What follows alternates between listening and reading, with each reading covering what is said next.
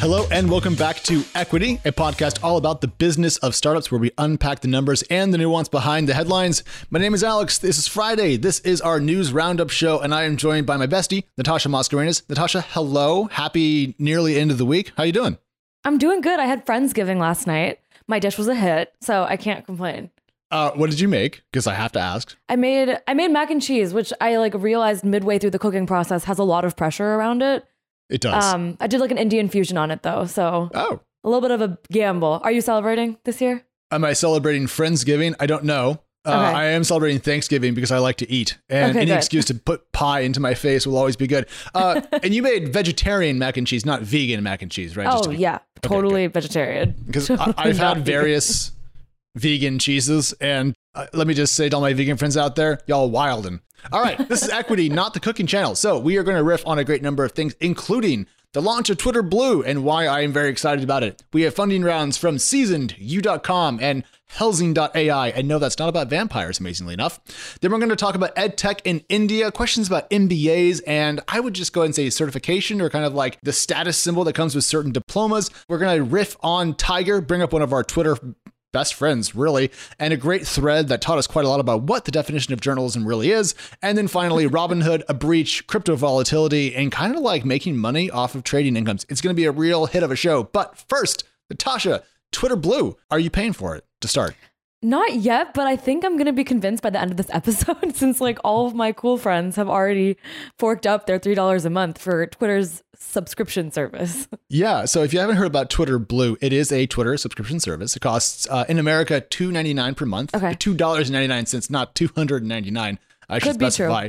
Could be true. It's a low cost monthly service, and it brings to you a, a variety of currently small tweaks to the Twitter experience. You can change the icon, you can change the theme color, you can have a pause before your tweet goes out to make sure that it's spelled correctly.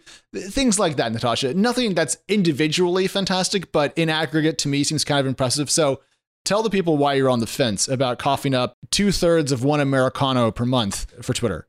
I will say it's mostly out of laziness for this point and not being entirely sure what Twitter Blue's experience is. It feels like it's a little bit like the things people would pay for if they're super fans of Twitter and use it every day, all day, aka you and me. Yeah, I was going to say. You obviously have subscribed. A few of our team members have too. I'm wondering like who else is the target user? Like who else is interested in all of these little features for now?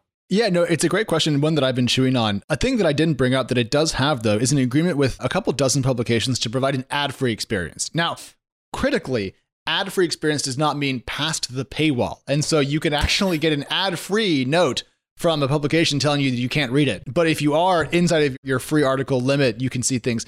To me, this is more potential than reality as a product. Like, Yeah. I'm stoked to see Twitter building quickly, building in public, trying new models and a wide number of things. They didn't just build two features and say pay them. Like there's a, even a labs feature in there with like here's some wild stuff we're tinkering with, like 10 minute video uploads and stuff like that.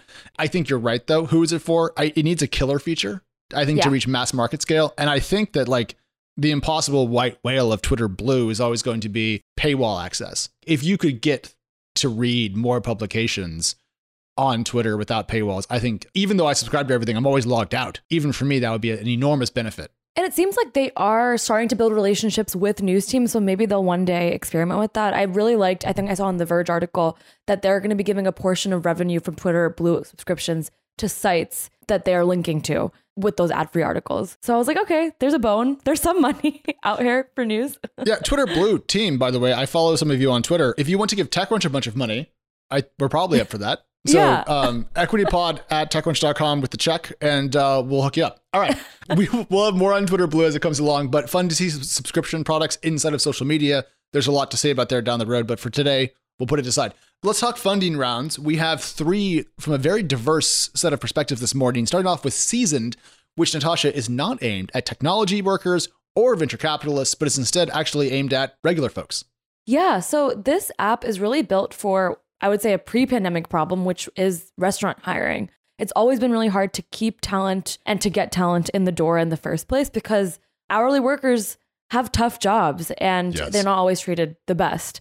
Seeing some startups like Seasoned, which just raised 18.7 million in a Series A, led by Horizons Ventures, building an app for employee networking and recruitment felt, you know, if not late, very much needed in this current moment. Yeah, totally. And so what they built is kind of a two-sided marketplace. On one side, you have regular workers, people that might pick up shifts, might be looking for a new gig at a service industry position. And then on the other side, you have actual like restaurant managers. And of course, the people who are paying for this are not the workers, it's the restaurants themselves who want to have access to, I presume, the labor pool and the tools built into it. I'll just say that, like, when you think about your friends that work in the service industry, they often like just text trade shifts, get coverage, and that sort of thing.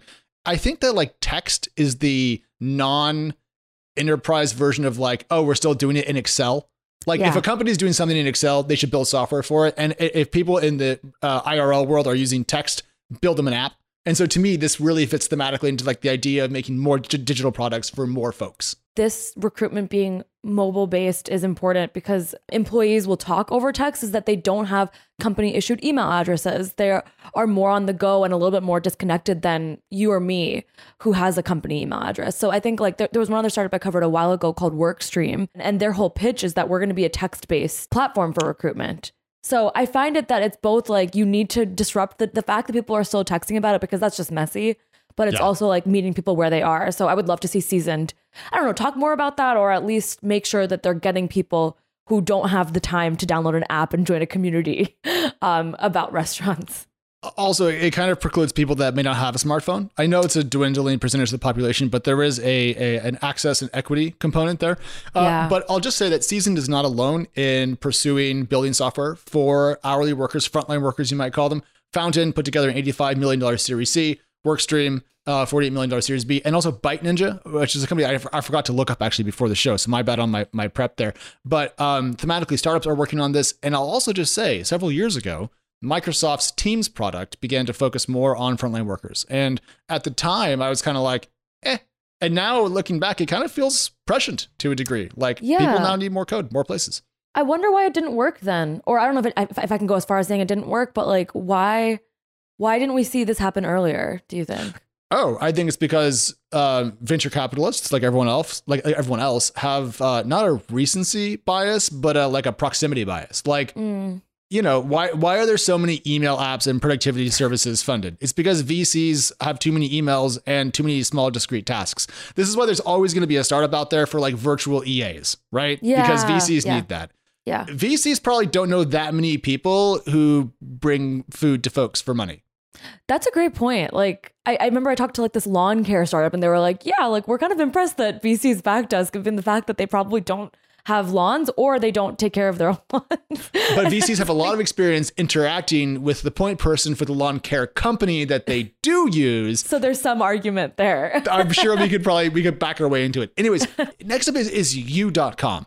And Natasha, I know that I've bored you on Slack and on the show with my various complaints about Google's search product, my excitement about new search, uh, I don't competing services, if you will. So I- I'm curious, what were your first impressions about you.com and are you optimistic? You know, it took me a while to understand how they were different from some of the new search competitors. It is like a more organized and different way of presenting search results on your screen. I mean, I know this may have been somewhat a marketing move, but I was really interested in the fact that they're not going to be displaying results vertically down your screen, but instead doing it in pods connected to apps that you use. So I'm going to try explaining this well to everyone who's listening, okay. but Alex, please feel free to add on right after. The example they give in the story is like, okay, we're looking up Thanksgiving side dishes. They know that Natasha really likes to use Yelp and Reddit as like her two sources when thinking about food. So I'll type it in and then like a bunch of Yelp results will come up and a bunch of Reddit results will come up and then some regular web pages will come up. Does that feel like that's a pretty good response? I would say it's a different way to organize search as we brought up. It's more of a horizontal scrolling than a vertical scrolling focused on apps, focused on bringing things in that are displayed in any kind of a new way. And I don't know if I like it, but I am oh, playing with it. Okay. Well, it's too soon. I mean, like I, I used Neeva, which competes with uh, you.com and Google and others for a couple of months before I kind of had a real impression of it. Because Natasha, one thing that people probably don't know about us is that you and I are power Googlers. We're looking stuff up all the time. And so like my search load is very high. And so I need to kind of like get enough total time in to figure out the edge cases. And one thing that I found with Neeva is that for a great number of things, and probably for most people, Neeva, of course, a competing search engine, raised a bunch of money. Their idea is tr- to charge a monthly fee. But Neeva was not as good at edge cases for me. And so if I needed Okay. to find a specific article that I wrote in 2013 and I remembered one word from the headline, I, ended up kind of defaulting back to Google. Okay. Uh, U.com so far kind of a similar set of issues, but I like the take on the interface change and I'm glad Google has more competition. That's a great argument. I mean, I feel like you would be the kind of place I go for a very specific set of needs, maybe more like creatively or just not for hmm. our jobs or not for like the casual Google search, which is probably not great news for them now that you say it. Well, no, I, I disagree ever so slightly with that. I think for most folks, a more visual, less old school interface for search might be popular. I, I can see that being being useful, frankly. I just think that you and I are effectively required power users of search, and so what we need is the absolute best search experience, and we can kind of dive past Google's you know myriad ad blocks and, and make it work. But the news story here is that they raised twenty million dollars. And that was by Time Ventures, Salesforce, and also this was news to me, Marc Benioff's private venture fund. Wait, Uh, yeah, I was like, is that like a double, double, doubling, doubling down? Like what? Well, I mean? Salesforce Ventures is distinct from Marc Benioff's checkbook. I mean, not it's not it's not three degrees of separation, maybe like one degree, but like you know, there there's a difference, yeah, a little bit. just a little bit. I wrote that Uh, down too, though, to bring up. I was like, "Are we sure that's that, that's a thing? Like, I want a name and a website. How, why Yeah. did Marc not try and become like an emerging fund manager and give us the exclusive on it? I think if you already like, if, at a certain level of wealth, I mean, I, I right, You, you just are a venture fund. Like, Yeah, you don't I get mean- asked. you have your own team at that point, and so Yeah. like you, yeah, I believe the polite phrase is family office. okay, well said. Yeah. Um, one other note on you.com. We haven't even unpacked their name, which I'm really curious, like what you think about it. I've been watching the show you. So when I saw this, I was kind of like, whoa. I like the name, hate the logo, but also, you know, Google is named after a number they misspelled and it had a weird logo to begin with, too. So I, I'm not going to be overly censorious about the, the actual design. You.com is short, memorable, easy to type in. It's fine. Neeva is phonetic, short, easy to type in. It's fine. Brave Search, a little bit less so. DuckDuckGo, phonetic, hard to type in, yet memorable, so probably okay. Yeah, I, I, generally positive, I guess is what I'd say. I just love that we have like a search king on the show. Like someone who cares so much about search because it's just something that's gonna be fun to track. Like I feel Yeah. like it's a lot of people are too lazy, aka me, that I'll just go to Google, but like this is making me at least rethink if I should put all my energy into that one site. So like I, I remember the pre-Google days. Like I remember Alta Vista search. I remember I think like mamma.com was a search engine. And like you would have these various search products in, in- before Google took over the world. And they were all kind of medium bad. Like Ask Jeeves was an actual search engine people used for search back in the day. Like I mean, if you go back in time far enough. Okay. And so we had this period of time when no one did that. And then we had one search engine. And now, thanks to Microsoft pouring money into Bing for a long time until it began to make money, there is kind of a core search layer that products like Neeva and I think some of the others are also using to kind of flesh out their early vanilla results Yeah. and then doing variations and tweaks uh, on top of that. So overall, I'm bullish. I think Google needs competition. So I'm glad to see it. Now, the hard bit of the show is going to be the next three minutes. Uh, so if, the, the quality of commentary declines, it's because we care about this and it matters, but we're slightly confused. So, Natasha, uh, Daniel Ek, of course, the co founder of Spotify, one of the best known, I would say, European technology entrepreneurs ever, is putting 100 million euro into a defense startup called Helsing.ai.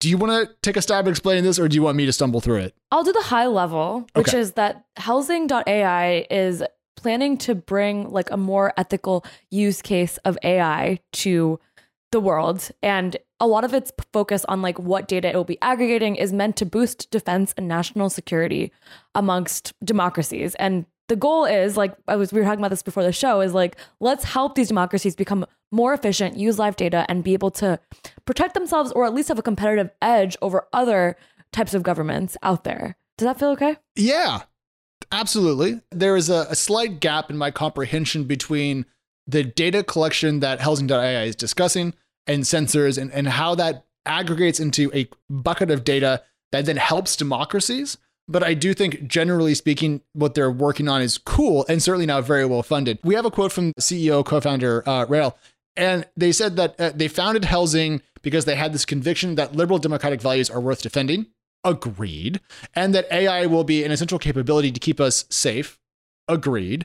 And that they also think that, you know, because we're not living in authoritarian countries, that liberal democracies have this kind of special responsibility, which is the use of technology in a transparent and kind of guided fashion. So all of that works for me.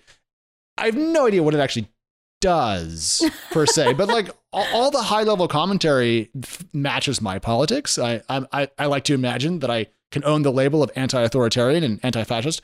Hundred percent. So yay.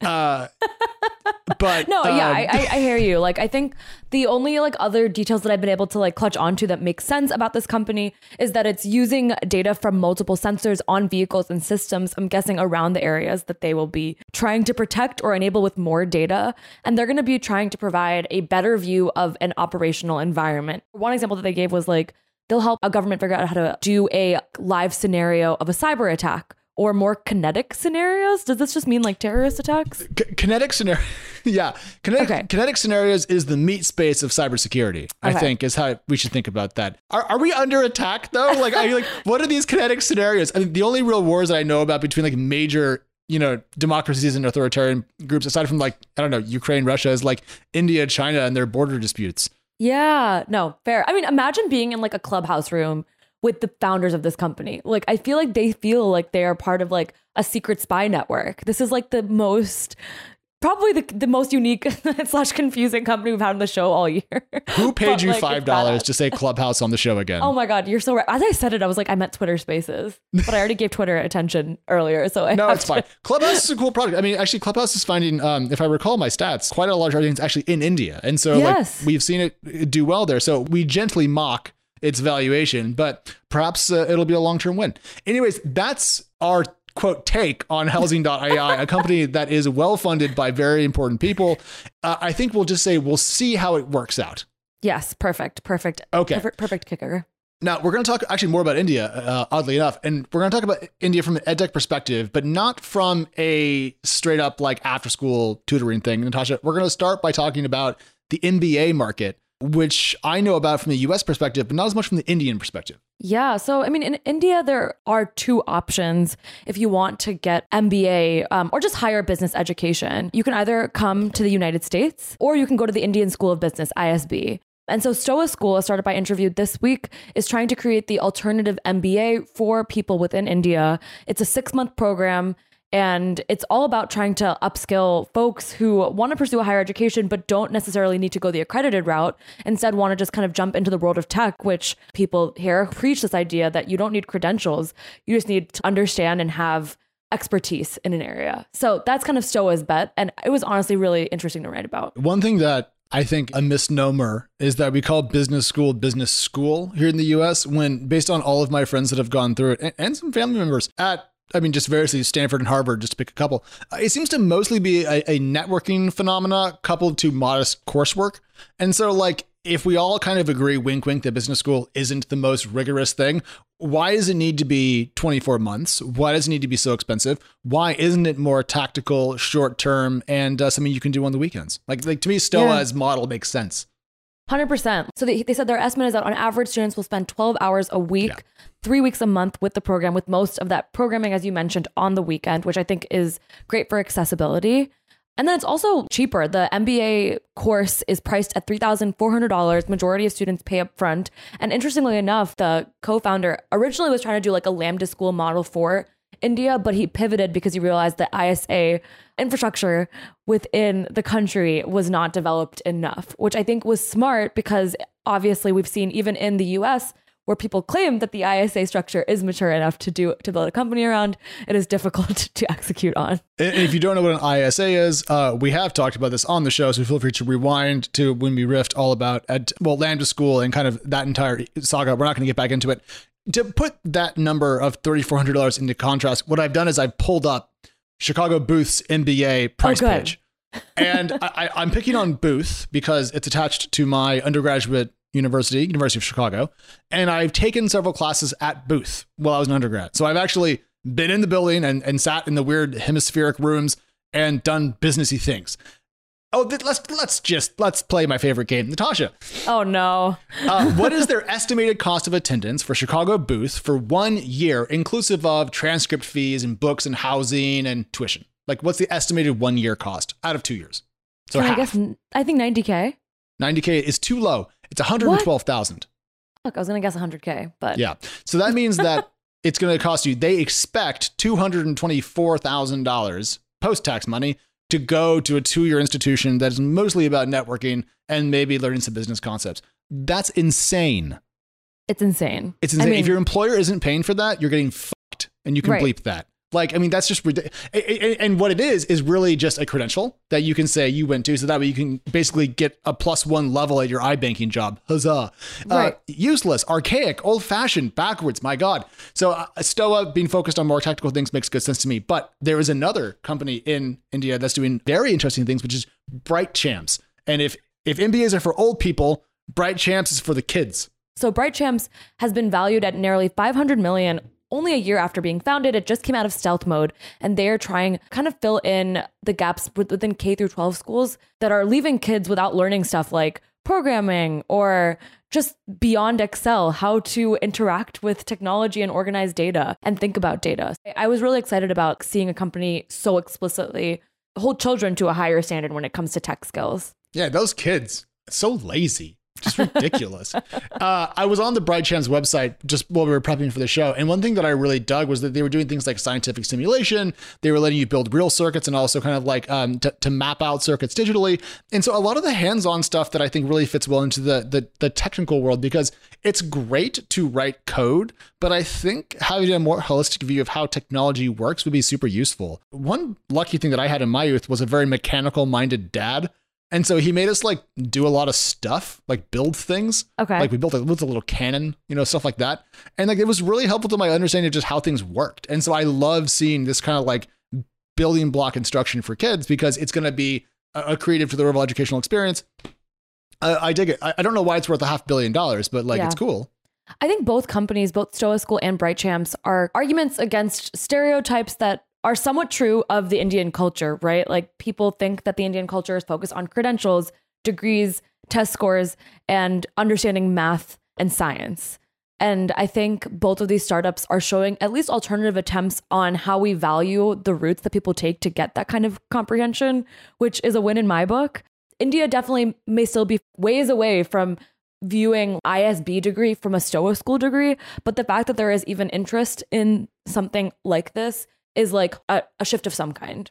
Yeah, totally. I mean, America definitely not focused on credentialism, expensive higher education, and uh, and STEM. Not at all. Uh, but you're right. That is a stereotype about about uh, modern Indian education culture. But I think what we're seeing here is chipping away at that similar set of biases around the world. In this case, from Indian context. But I think we're also seeing this in and around the world because YC is effectively a degree in startups, if you will, for lack of a better phrase. And more and more folks are going through YC. We joke about the class sizes or the cohort sizes over there, but in reality, they're getting a lot more folks through YC and teaching them a certain way of thought. So you can think about that kind of as a school component. Although no school makes as much money as YC, yeah. it's the single best and most profitable school of all time. No, you're so right. Like YC has shown us that we can scale something like Signal and a fake credential. Fake, I mean, in like the nicest sense of like, it's not a Harvard degree, right? I feel like YC gives hope, but I don't know. I, I feel like the diversity is another thing that I'm like just worried about here. Like Stoa is 75% men. I would love to see that not be a thing going Yeah, for forward if sure. you're going to be alternatives routes to education too. Yeah, I mean, in their defense, it isn't like MBAs have been historically super diverse. No. No. But if you're going to make accessibility part of your pitch, Absolutely. No, I, I'm I, I'm uh, agreeing with you, but I'm also saying they're, they're not starting from an equal playing field and making it worse. They're starting Yeah. from a pretty um, uneven, inequitable environment and, and trying to improve it, which is going to be a, a long and hard process. But totally. um, let's go ahead and move on to a different, not long and hard process, but a short, fast process, because that is how Tiger cuts checks. It writes them a hot and fast, rapid fire deal making. It's essentially the machine gun of capital, it is the arsenal of investment. What the fuck is going on with Tiger? Oh my god, I remember when maybe like this was like earl the earliest of when I was on the show. Like Mm. there was like this conversation we were having about like the future of SoftBank, and I was like, isn't Tiger just doing it all over again? And I think I was completely wrong in thinking that because it's clear now that like while Tiger similarly to SoftBank is doing a lot of fast checks, based on a recent Twitter thread by our friend Sar Haribhakti, Tiger puts a lot of effort into the checks. I mean, something like 100 hours a week, thanks to these beautiful, beautiful Wall Street DNA transplants. So I was a little surprised, honestly, about getting that so wrong, Alex. I, I, I think you're being unkind to yourself and overly generous to how everyone thinks about Tiger. So, uh, Sar, our Twitter friend, an occasional debate partner, and uh, where he he worked at Slice, and then he was at On Deck, and where's Sar now?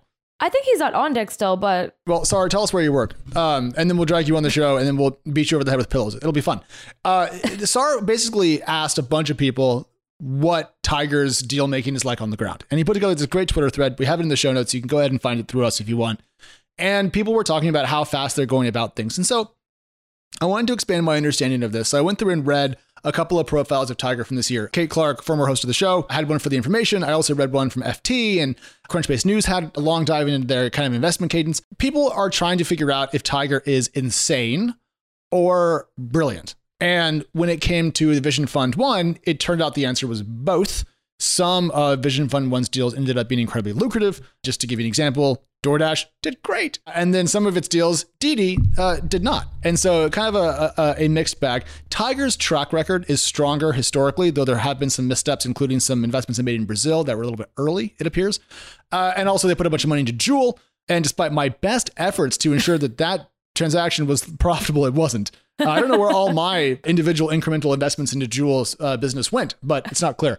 Perhaps they went quote quote up in smoke. But oh no, I couldn't. I couldn't. You I had couldn't to. help. I'm proud of you. to. Anyways, Natasha, the argument is that Tiger does pre diligence, that they do all this intellectual work ahead of time. How convinced are you by that argument? I actually am pretty convinced because a lot of that work is being done by Bain consultants.